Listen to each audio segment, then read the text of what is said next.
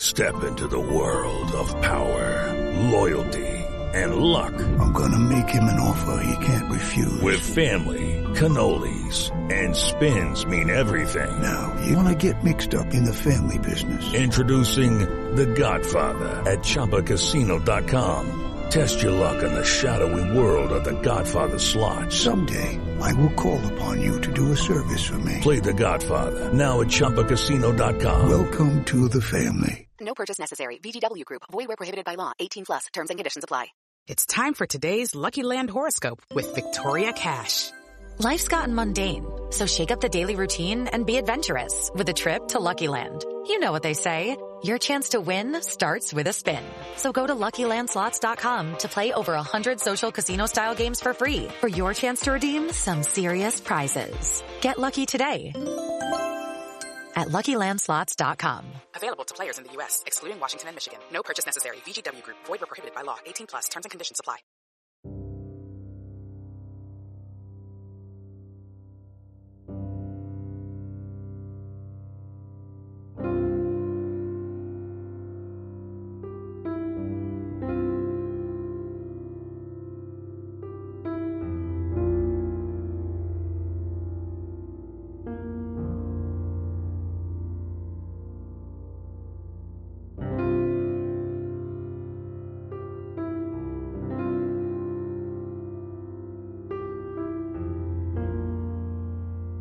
On February 9th of 2004, 21-year-old UMass Amherst student Maura Murray disappeared in the White Mountains of New Hampshire in one of the most perplexing mysteries of our time. For years, we have covered Maura's case and the tireless online community that surrounds it in great detail. We have since expanded our mission with this series, raising awareness and shining a light on the stories of other missing persons. We now sit on the board of directors of the nonprofit organization Private Investigations for the Missing, which was founded by Bruce Maitland. Bruce's daughter Brianna Maitland went missing from Montgomery, Vermont on March 19th of 2004, just 6 weeks after and about 80 miles away from where Maura Murray vanished. Private Investigations for the Missing aims to assist with investigations for underserved families whose missing loved ones have been forgotten by the media or by law enforcement. Through our growing community, we hope to shed a light on these cold cases. Families and loved ones can reach out to us at investigationsforthemissing.org. This is Missing.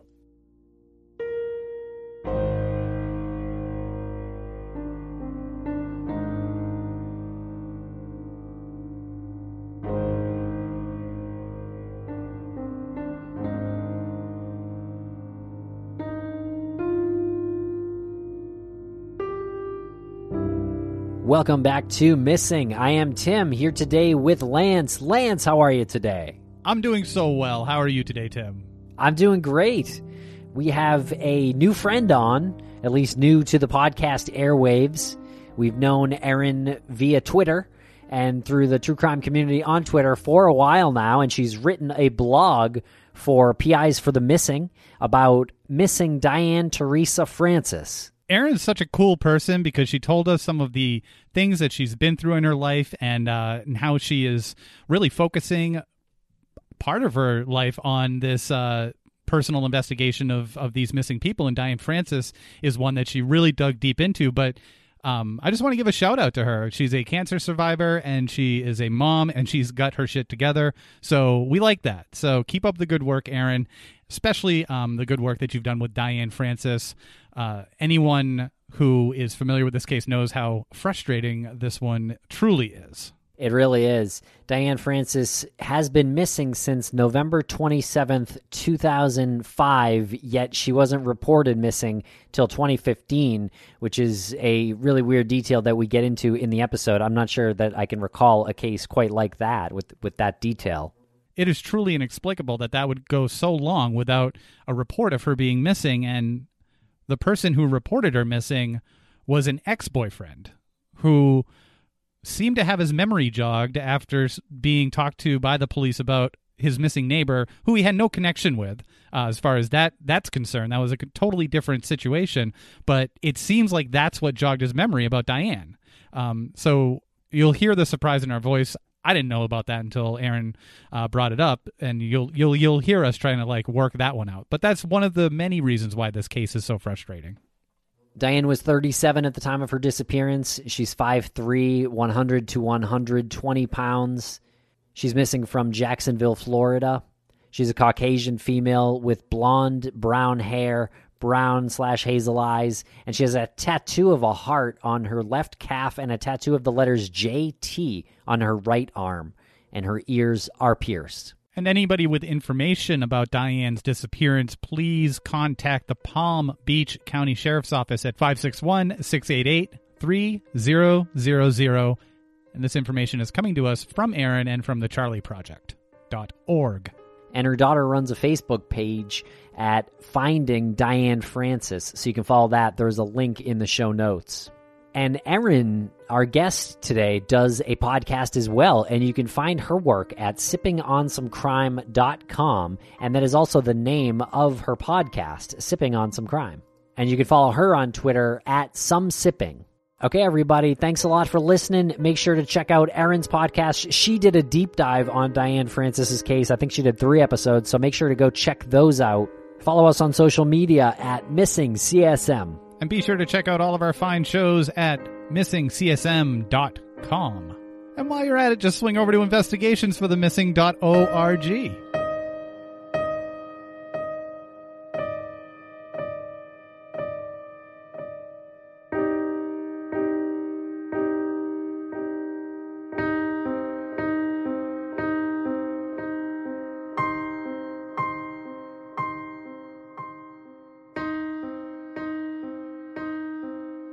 Welcome to the podcast, Erin Reed. How are you today? Good. How are you guys? We really couldn't be better. This is a uh, great moment for for all of us. You have been uh, involved with, I guess, the community of everything we've been doing for so long, and you've recently worked with investigations for the missing. Um, you've written a wonderful blog post on missing Diane Francis.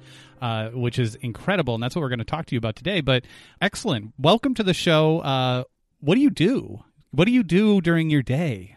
I'm a stay-at-home mom. That's that's my life. My my kid, anything she wants, everything she needs. That's that's I'm on call 24 seven for someone that's eight. Huff, to like the hardest boss I've ever had in my life. Well, no, I was just going to say that is one of the hardest jobs you could ever have uh, in your life. I I was talking to some of my friends over Zoom and they were talking about when schools were going to open again and i almost got emotional because i was like guys you guys are and and i mean guys in the general sense like there were guys Right. and and women there uh, but i was just i was like you you work so hard at your at, at this job of being a parent and you, everyone everyone who was a parent over the past year has stepped up big time i mean they they became a parent and i was like i was like wow that is incredible to to witness how people are so resilient and and I, I- feel like it kind of almost became a cliche. Like a stay-at-home mom was almost like watching soap operas, and you know, but that is so Right. wrong. it is such So a cliche. yeah. So So. I hate that it took a pandemic to like really bring that to at least the forefront in my mind. But, uh, if I if I was religious, I'd say God bless you. But t- tip of the cap to you. Thank you. Yeah, it's a whole new world, especially with the pandemic. It's it's crazy, but we make do. At least you know they make them cute. So. And you've got a website, a blog, and a podcast, and it's called Sipping on Some Crime. Tell us about this. Um, so I was actually I have a lot of health issues, always have since I was small. I have heart issues, I had a stroke, um, I had breast cancer, and I was in a really just um, home all the time, really dark place. And I heard the Alyssa Turney case, and there was something about that. It's like Alyssa was knocking on my shoulder, like, "Hey, this is what you should be doing." Like with all of that focus and all that energy you have, take it and put it into this like you've always loved you know uh, missing and murdered and you've always felt for these cases why don't you actually do something about it so i reached out to sarah and i said hey can i write this proposal for alyssa just that you could take to crime con and show them like can i just have some, you know, if, is it okay if I have some information on her and I write about her? And she said, go for it. And it just went from there. Wow. That's, that's, uh, impressive. I, I again, tip of the cap to you. You, um, survived, uh, breast cancer. Yep. Good for you. And a stroke. Thank you. Stroke. Yep. Wow. And it, and I, I mean, it just makes you stop and look at your life and go, what is important to me? Like, what do I want to do on this earth before it is your time? You know, what do you want to do? And I want it to do something good. I've always loved to help people. I wanted to be a marriage counselor for a long time. I really like that just if I can solve a problem and I can make someone else's day better, I'm drawn to that. Um, super drawn to broken people too. I like love to come in and say, Hey, how can I fix this? What can I do? Tell me your story. And I just wanted to be able to help people. And I felt like no one was saying Alyssa's name. And how did I not know this case? And it just angered me that it had taken so long for me to even hear about it. And I lived in that state for five years. So I was like, I just got angry and I took that anger and I tried to put it into something good. And you're also a uh, web designer. Apparently, your website is really nice. Sipping on some crime.com. Thank Very you. well organized and um, broken out really well. And if you want to look at any one of these uh, missing persons or unsolved cases that that you've researched, it's very easy. You just simply scroll down. It's all broken out really nicely, and there's no frills uh, other than a very comforting uh, color scheme. and yeah, um, nice yeah, and yeah, it's exactly what you want if you want some uh, resource for for some good information.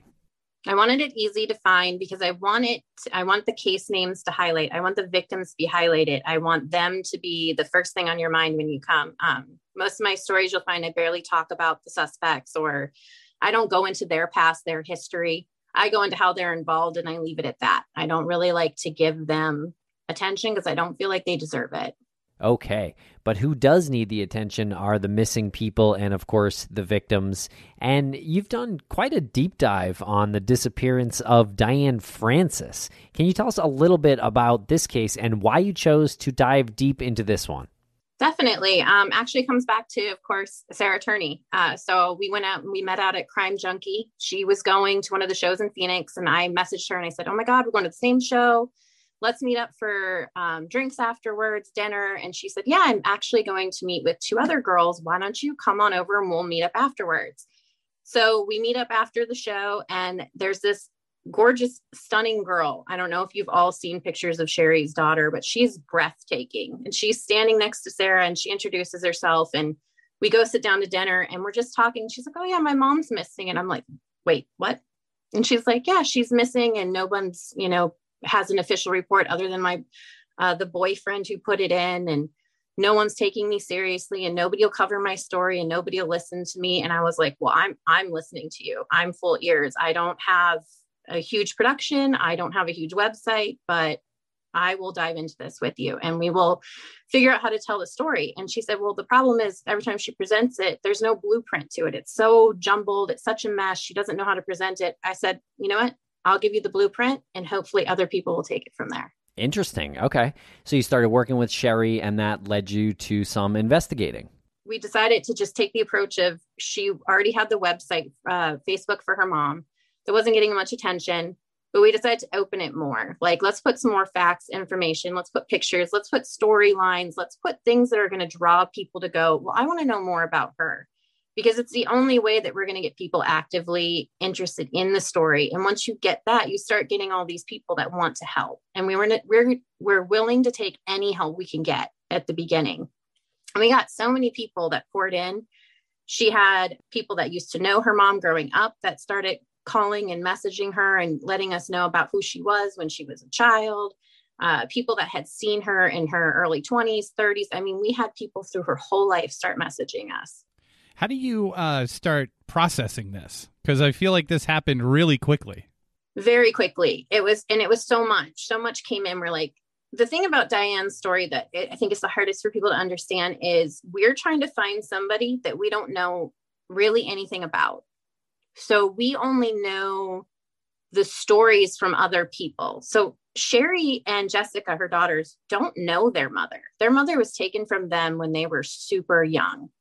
You know, they were placed into state custody. And before that, they were constantly pulled in and out of the home. So they only have a picture of a small picture of their mother. And now you have this person that's missing, but you know nothing about them. So how do you begin to look for them when you don't even know who they are? So we had to spend, we spent about six months just getting to know who Diane was. Like, where did she come from? What was her relationship with her parents? How did she get down this road of addiction? How did she get down this road to where she turned to prostitution? How did she put herself in these situations? Why was she here? And why was that important for you to figure out who she was and and why she was in that state instead of I guess jumping more into where was she last seen you know who's who's the boyfriend who's the husband the the typical sort of check boxes that you want to that you want to take care of. Was that your first intention? Was like in order to figure out the mystery of this i have to figure out the person? Exactly. It was like a two part so how do i know where she went? How can i even begin to assume what could have happened to her or where she went if i don't know who she was? If i don't know her what she typically does in a day, uh, how she would handle emotions, how she would feel. Why did she turn to addiction? Uh, how did this addiction evolve? What was the addiction? How did we turn to prostitution? Because addiction and prostitution, right there, make you vulnerable. It makes you so vulnerable in society, and society has such a disgust when it comes to addiction or prostitution. We find a quick way to go, well, that's not a person. They deserved it. They put themselves in that situation. And so I wanted to humanize her first. I wanted you to fall in love with the Diane that I fell in love with when Sherry was telling me about her when she was a child. Her, you know, she always said she had two moms, the sober mom and the addicted mom. And she said the sober mom is the kind of mom that will make you look for someone till the end of the earth. And I wanted people to know that Diane. That's great. And can you tell us a little bit about Diane's personality? Maybe what you've learned from Sherry? So Diane was, I guess, the girl that walked in the room. She lit up the room. She was, uh, Sherry and Jessica both say she is the funniest person that you would ever meet. She was constantly cracking jokes, always had a smile. Um, she always tried to make everything magical for her kids. She said one year, like they, for Christmas, they wrapped the entire uh, room up like Christmas wrap and the doors up like Christmas wrap and had them bust through all the Christmas wrap doors to get to their presents, which were these big, bright Barbie pink Jeeps that they could drive around the house in the backyard. And her mom would spend every ounce of money to get their hair done, their clothes done. That was something they did together. They got cute outfits together. They she dressed them like twins almost, even though they're about a year and a half apart. Um, her girls were her world. She wanted to do everything she could for them until that addiction would slip in, and then she would lose that part of her world. How old was Sherry when Diane went missing? She was in foster care. Sherry and Jessica were both in foster care around the age fully uh, 11 and I think 13. So they were fully in foster care at that time. But before that, they had already been in and out of foster care or homes at the time. So mom would get them, mom would have them, mom would do good for a few months. Mom would uh, fall off the, the wagon, as they say mom would go to rehab. They would go to a family member or short-term foster care. Mom would do the program. Mom would come back and they would be together again. And so that's kind of been their whole the only cycle she knows. So but fully disappeared. The state terminated her rights when they were 11 and 13 i believe. Okay. And how is there this discrepancy? So diane wasn't officially considered missing until 2015, even though she went missing in 2005. Can you explain a little bit about this? So that one's kind of crazy. So the girls come out of foster care in 2003. So they're out of foster care. They finally aged out of the system. They go back to their family and they're like, you know, where's mom? We haven't seen her. And they said, you know, we haven't seen her in a few years. That's kind of just the short answer that they give her. I give everybody, we haven't seen her in a few years. Not that they haven't seen her since 2005, not that they haven't had a phone call from her since 2006, just, you know, we haven't seen them in a few years. So we're already in 2013. So the girls are like, okay, well, we'll mom will show up. She always shows up. She'll do the program, she'll show up. So they wait and they keep asking these questions. And the family just keeps saying, well, there was a phone call and she said she needed help. But we believe it was sometime in 2006, uh, 2006 that she was very sick. She needed help. But, you know, we called that number back and it was disconnected and we haven't heard from her. And we had some buddies look for her, but they couldn't find anything. So we just kind of let it be. And it, kind of took them two years to really tell them, like, we just haven't been looking for her because we can't emotionally deal with it because Diane comes in, she, you know, says she's going to be here, she's going to do what she's supposed to do, she's going to work the program, and then here she is again messing up, and they just they can't deal with it anymore. So they've stopped searching for her and they just don't explain this to the girls. So the girls finally figure out, like, look, nobody's looking for her. So Sherry's like, I'm going to start looking for her and figure out what's going on. And that is when Sherry comes across the, in May 2015, the police report from John Boggs stating that he picked up the phone one day and called in the local police department, I believe it's the Palm Bay Police Department, and said, I need to report my girlfriend missing. I was like a stepdad to her kids. And they go, Okay, when was last time you saw her? he goes, mm, 2005. And they're like, and the officer didn't blink. He didn't, he just said, Okay, I'll take down the report. He didn't continue to ask questions. This is the, the shortest report. Just man calls in, says that his girl hadn't seen his girlfriend since 2005. This is, she was last seen in Jacksonville, uh, Florida. That's the report. Like it's no question. As an officer, you had no questions about that. And they're sure that this was actually her her boyfriend at the time. That was her, um, and he wasn't even dating her at the time. He just says this is this was my ex girlfriend, and I was like a stepdad to her kids. That's the whole report. And at the time, she's actually was the last known person that we know she was with was another man named Foreman, who is friends with Boggs. It's kind of a whole messed up jumble thing how they all are together um, it's kind of like she bounced from boggs to foreman to, to, this other man to boggs to foreman it was kind of a triangle mess but it was confirmed that it was actually boggs that called yeah it was confirmed that it was oh, okay. actually boggs that called um, and what was interesting is it was easy to confirm it was him because just a few days before he was interviewed on a national or on a local television station because his neighbor and friend had suddenly gone missing and the police were there canvassing that neighborhood. How long before? Like 2 or 3 days. So so that's what maybe he he was like, "You know what? My ex-girlfriend went missing. Maybe I should call that in." I think it's the only thing we can like tie to. It's literally two to three days before because we can't tell based on the news clip. And now we can't find it, of course, which is the hardest part. We searched everywhere for that news clip. I think it's Action Jackson News. Um, but they interview him. They're like, oh, you know, have you seen your neighbor? We heard he's missing. It's his name is George Contos. They're looking for him. Um, and he's like, yeah, he's a really great guy. I don't know. I don't know what happened. Haven't seen him in a few days. And then a few days later, he decides to pick up this phone call and call and say, hey, by the way, um, since you guys are doing this, my ex girlfriend, not even my current girlfriend, my ex girlfriend is missing. Yeah. All right.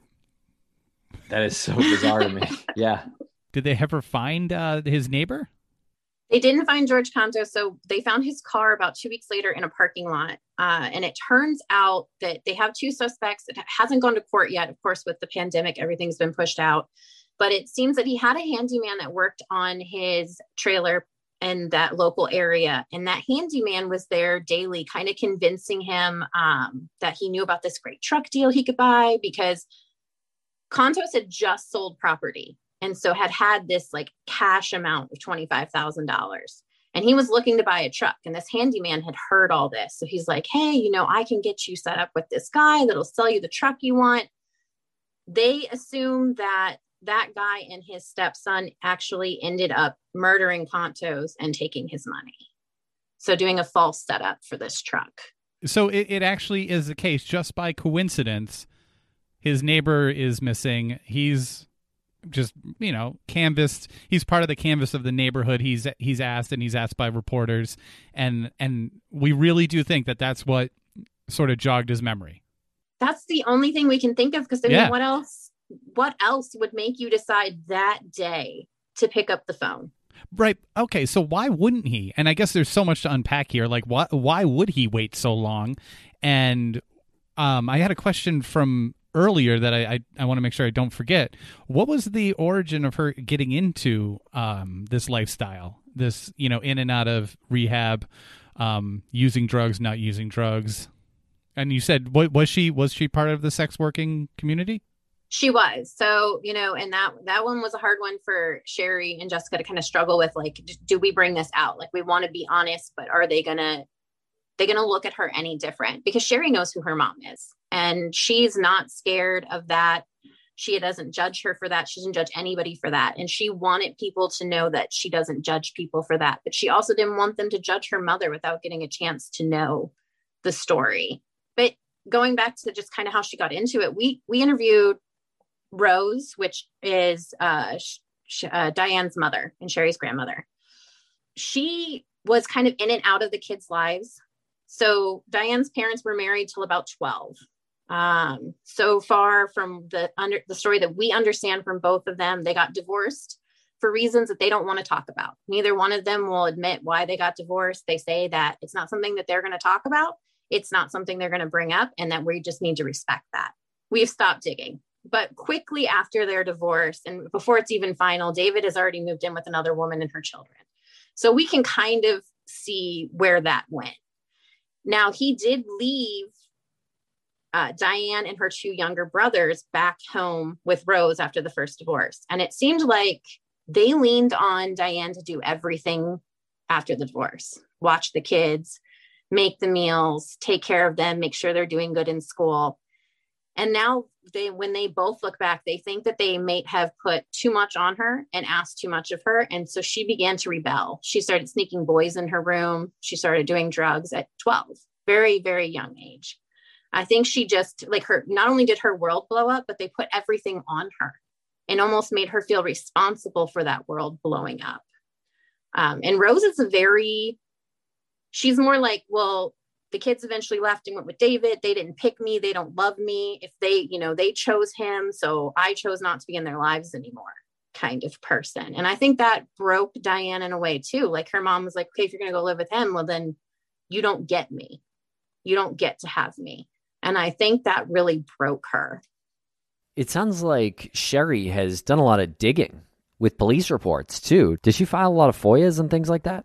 She did. She did a lot, lots and lots and lots of digging. She got uh, reports from other friends too, I guess, that had done some digging for her, which was nice. When we set up the website, we started to just get an influx of paperwork and emailed to her. So she did a lot of that side. Um, I would say, you know, it's your mom. I want you to go through whatever you want on the podcast and whatever you want to put out there. Uh, I didn't, there were some police reports she didn't want me to see that she still doesn't want released out there yet.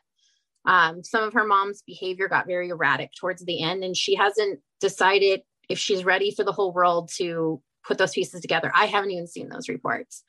Um, so I know she's still struggling with that. I think she's str- struggling with how erratic her mom's behavior did get towards the end of at least where we knew where she was. But there are piles of police reports. Um, she was getting arrested constantly. And she was not only getting arrested under Diane T. Francis, but she was getting arrested under Kimberly T. Foreman. Same birthday, same description, same. And when you find the mugshots, it's it's Diane. But how this Jacksonville Police Department, who was constantly arresting her, did not put together that she was using this alias for over five years and they never charged her for lying to the police ever about her identity. So we had to dig through not only Diane T. Francis police reports and, you know, medical history, jail history, but we had to dig through Kimberly T. Foreman's reports too and find her. What was the significance of that name?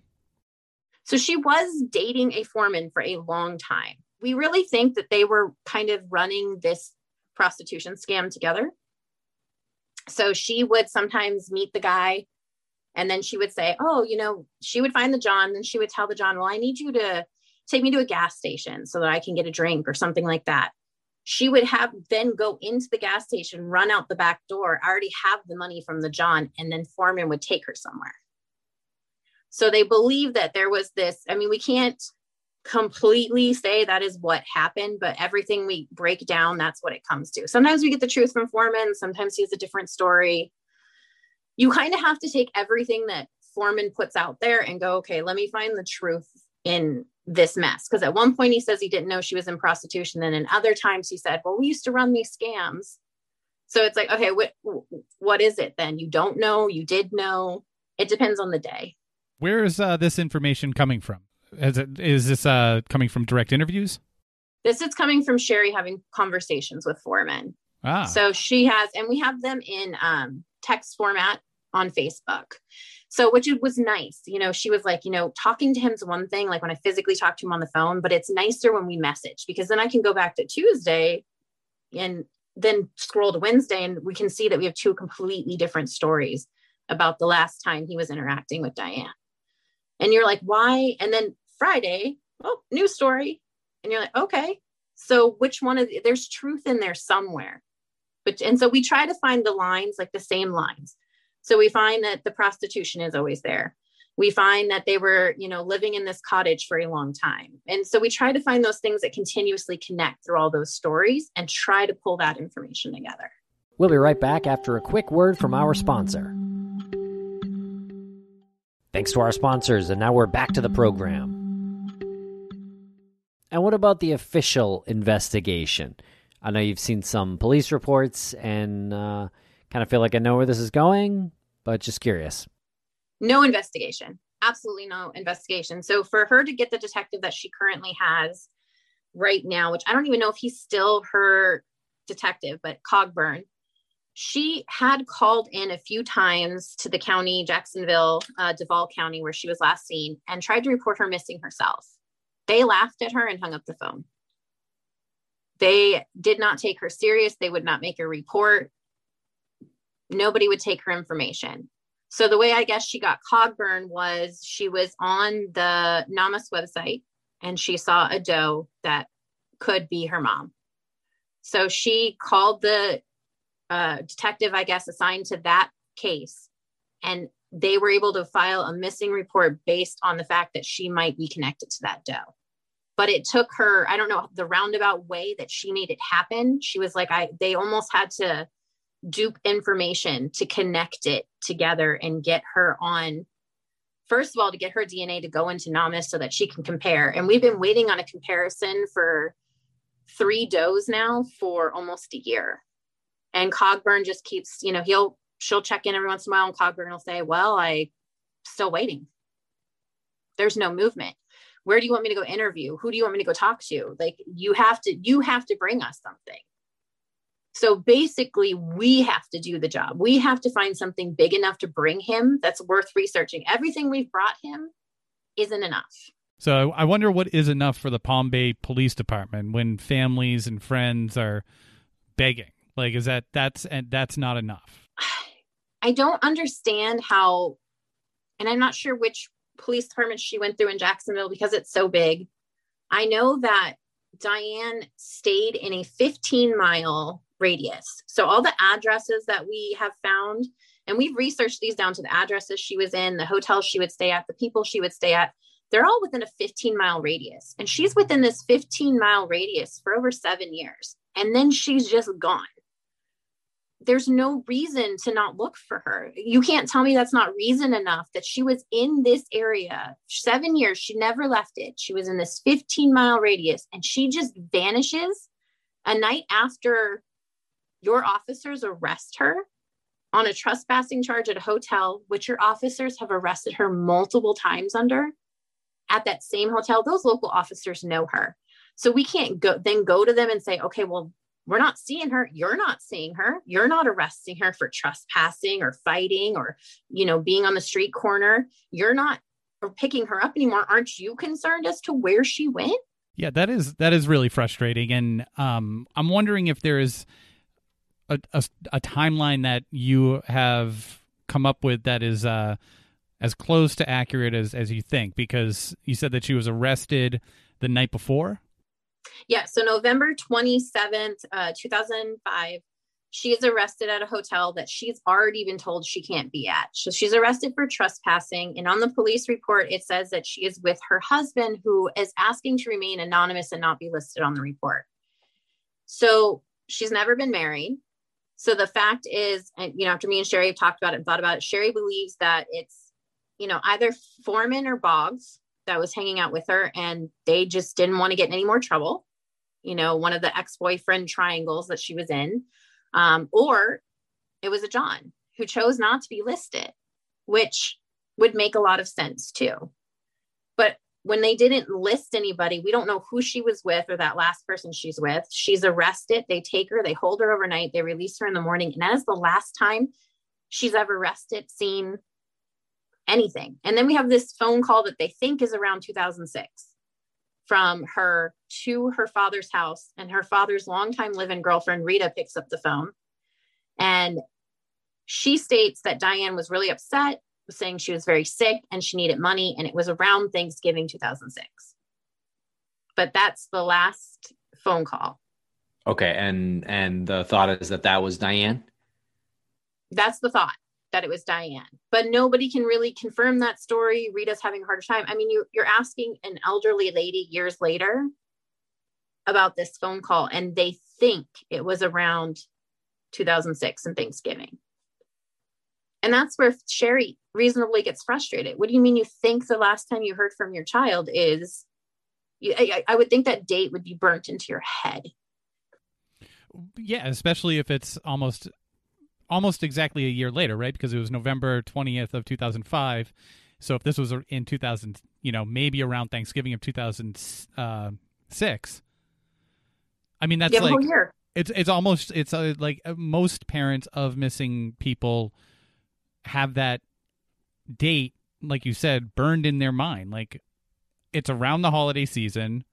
They're having a, a Thanksgiving without their child. They should probably know and remember if their child called. Correct, right? Like that's just it would be burnt into your head. Did they did they call the police after? I'm sorry if No. I missed that part. No, they didn't. They they've never they've never called the police. They've never reached out for I mean, her dad has made these flyers and every year on her birthday he puts them out and he will share them on Facebook occasionally. But then he doesn't want to talk about it and he doesn't want to talk about why he doesn't look for her or why he didn't do anything further. Um, and it's interesting because he he's an amazing writer. He's actually in the middle of writing this book about growing up in World War II. And it's a great read, not gonna lie. It's an amazing book. Um, I kept telling Sherry to have him send me more pages because I wanted to understand this father who wrote this beautiful testimony about his daughter, about all he wanted was this little girl. And he named her Diane after this song in this uh, the 70s. It was really popular called Diane Smiles. And it he prayed for a little girl. And when he got his little baby die die he called her. He was she he gave her anything she wanted. You know, they they were the extreme opposites. Rose was the one that was in charge and had to, you know, be the one that laid down the law. And David was like, well, whatever my baby girl wants, I'm to give my baby girl anything. She wants to stay out for hours. I don't want to upset her. I'm to let her go out at 12 and hang out as long as she wants because I don't want to upset her. I want to give her whatever she wants. Would do anything for her, yet you're not looking for her. And I don't want to judge someone's emotional capability when their child is taken. I can never put myself in those shoes. I would never want to be in those shoes ever. But I don't understand how you didn't go look for her. Yeah. I mean, I'm having a hard time processing that too. Do you think that it's possible that he just doesn't want to know the answer? There's a big part of me that thinks that because I need to put his testimony up on my website. I've read it a few times. I've tried to record it a few times to do a podcast update, but it just doesn't sound right coming from me. I've I've think I've talked my husband into reading it for me because he does his own podcast too and he's got that great voice, but he's also a father and I think it would really emote this beautiful emotion because you read it and then I go I wonder if his heart just cannot handle like if he would just rather sit and pretend things are okay because he physically cannot handle that something could have happened to her. Because at this point, that has to be the answer. I mean, I know that Sherry's holding on to hope that she's out living another life. Maybe she got remarried, she had other kids. And I'm holding out on that hope too. I want her healthy and somewhere else. And I know she also holds on to the hope that maybe she's just in a homeless camp and she can't get a hold of anybody and doesn't know anybody's looking for her, you know, because she's found her way here. And they don't have social media, they don't have access. It's not like they know someone's looking for them all the time. So she's hoping in a lot of ways that that's what's happening. But she had a mom that would break out of rehab and break the rules of foster care restrictions to come see these kids, try to kidnap them in the middle of the night, would write them all the time, would call her mother every six months, even though she didn't have a great relationship with her mother. She called in every six months and checked in with Rose. It was like clockwork. She would always call. She would write these children, her children, these beautiful letters with all these drawings, and it all just stops. Why?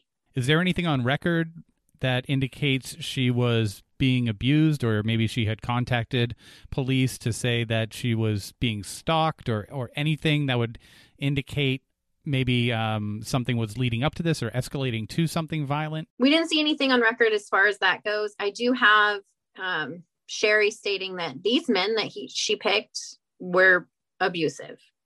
They were abusive and violent with her all the time. Now we do have police reports from earlier with Foreman and um, Boggs and Schmidt, you'll find police reports where child services did have to come in or police were called because I believe it was Foreman who was trying to choke her mother out.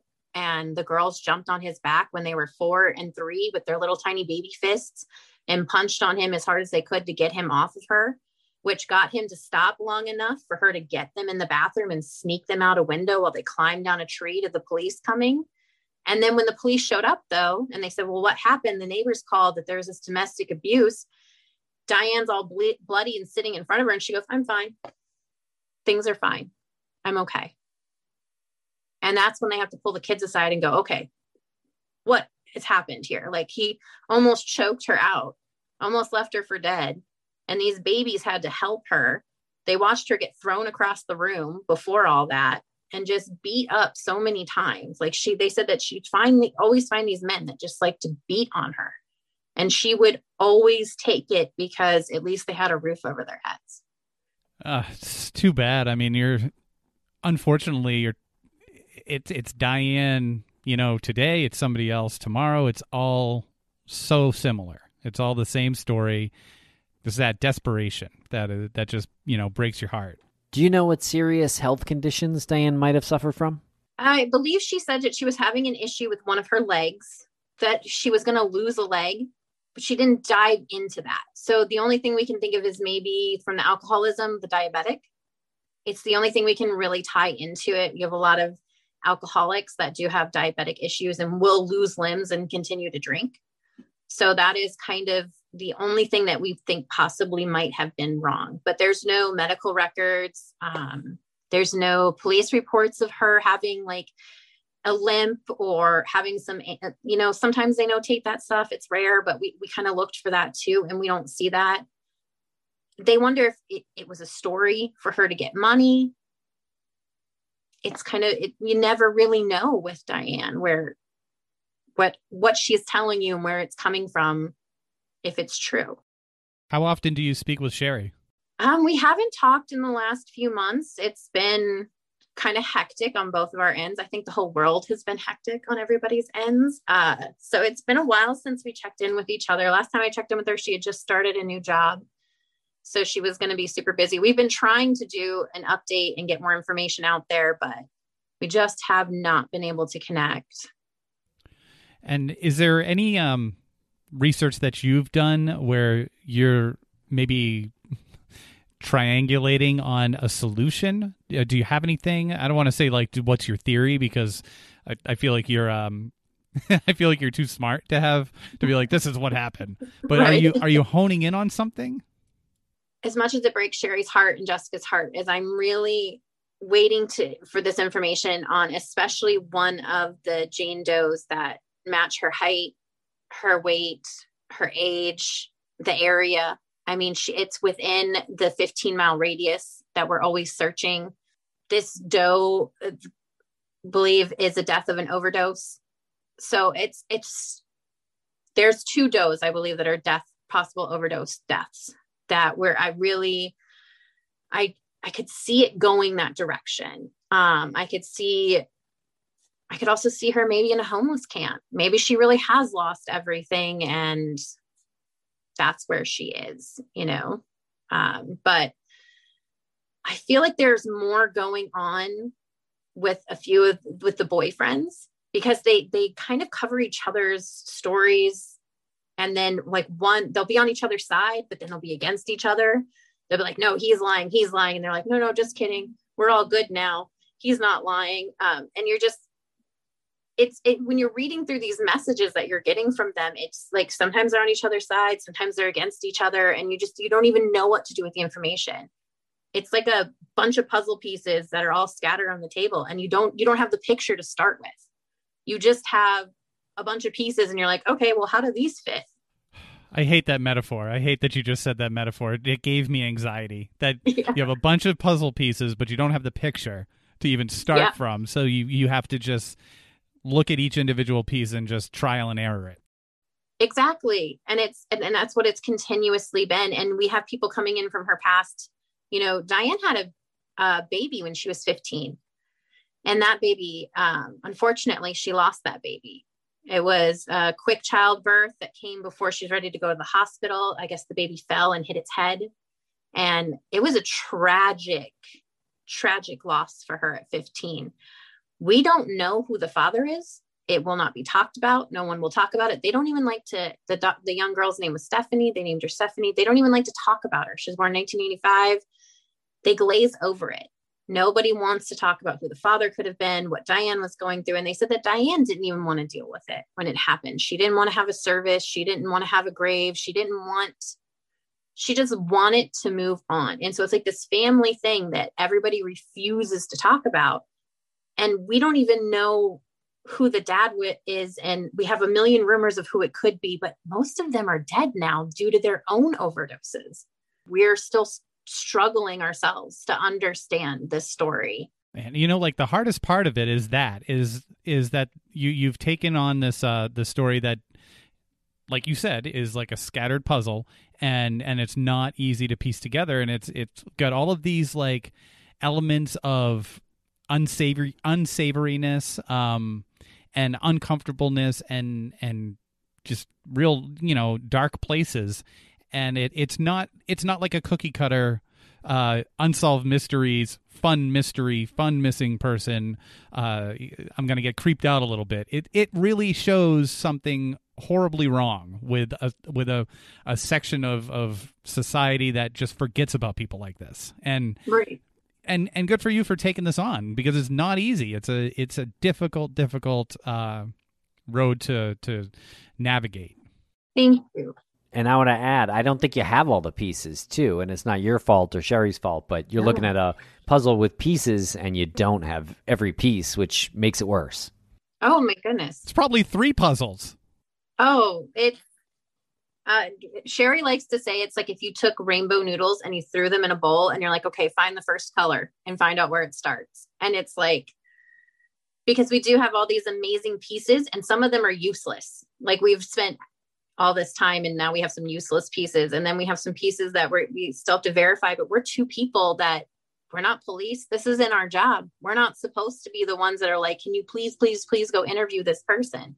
That shouldn't be our position so if you have any call to action at the uh, conclusion here what would that be i know that there's a gofundme and i know that on your um, on your website and, and on the blog on investigationsforthemissing.org if anybody has anything to contribute to this for the uh, Palm Beach County Sheriff's Office. Um, did you want to give some of those some of the details there? And is there anything that's not listed out there that you'd like to uh, put here as a call to action? Definitely um, reaching out to Palm Beach and letting them know that Diane matters.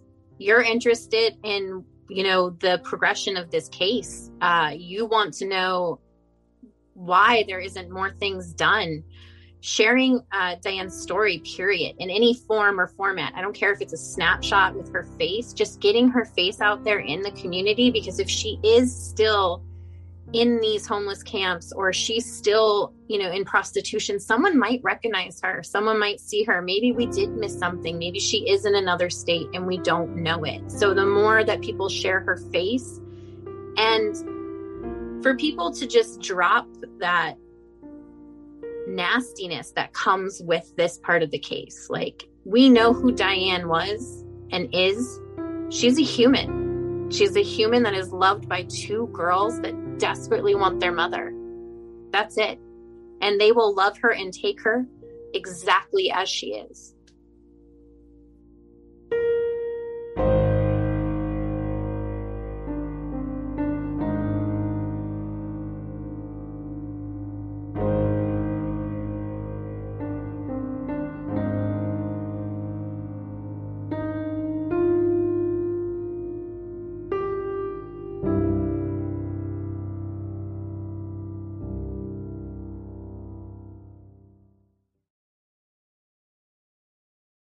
When a person goes missing, their loved ones often find themselves overcome with worry and grief. Bruce Maitland started the 501c3 nonprofit organization Private Investigations for the Missing because he knows this feeling all too well. When Bruce's daughter Brianna disappeared in March 2004, he was surrounded by licensed private investigators dedicated to finding her. Now his mission is to provide dedicated private investigators at no cost to other families of the missing, desperate for answers but without the financial means. Private Investigations for the Missing needs your help. To read the mission statement, make a donation, and keep up with our blog, visit us at investigationsforthemissing.org and follow us at PI for the Missing on Twitter and Facebook and Investigations for the Missing on Instagram.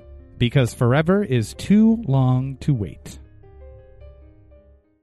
Hello, it is Ryan, and I was on a flight the other day playing one of my favorite social spin slot games on ChumbaCasino.com. I looked over the person sitting next to me, and you know what they were doing? They were also playing Chumba Casino. Coincidence? I think not. Everybody's loving having fun with it. Chumba Casino is home to hundreds of casino-style games that you can play for free anytime, anywhere, even at 30,000 feet. So sign up now at ChumbaCasino.com to claim your free welcome bonus. That's ChumbaCasino.com and live the Chumba life. No purchase necessary. VGW Group. Void were prohibited by law. See terms and conditions. 18 plus. Our kids have said to us since we moved to Minnesota, we are far more active than we've ever been anywhere else we've ever lived. Moving to Minnesota opened up a lot of doors for us. Just this overall sense of community, the values that, you know, Minnesotans have. It's a real accepting, loving community, especially with two young kids. See what makes Minnesota the star of the North.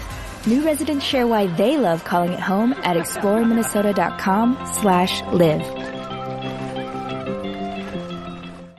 Our kids have said to us since we moved to Minnesota, we are far more active than we've ever been anywhere else we've ever lived. Moving to Minnesota opened up a lot of doors for us. Just this overall sense of community, the values that, you know, Minnesotans have. It's a real accepting, loving community, especially with two young kids. See what makes Minnesota the star of the North. New residents share why they love calling it home at exploreminnesota.com slash live.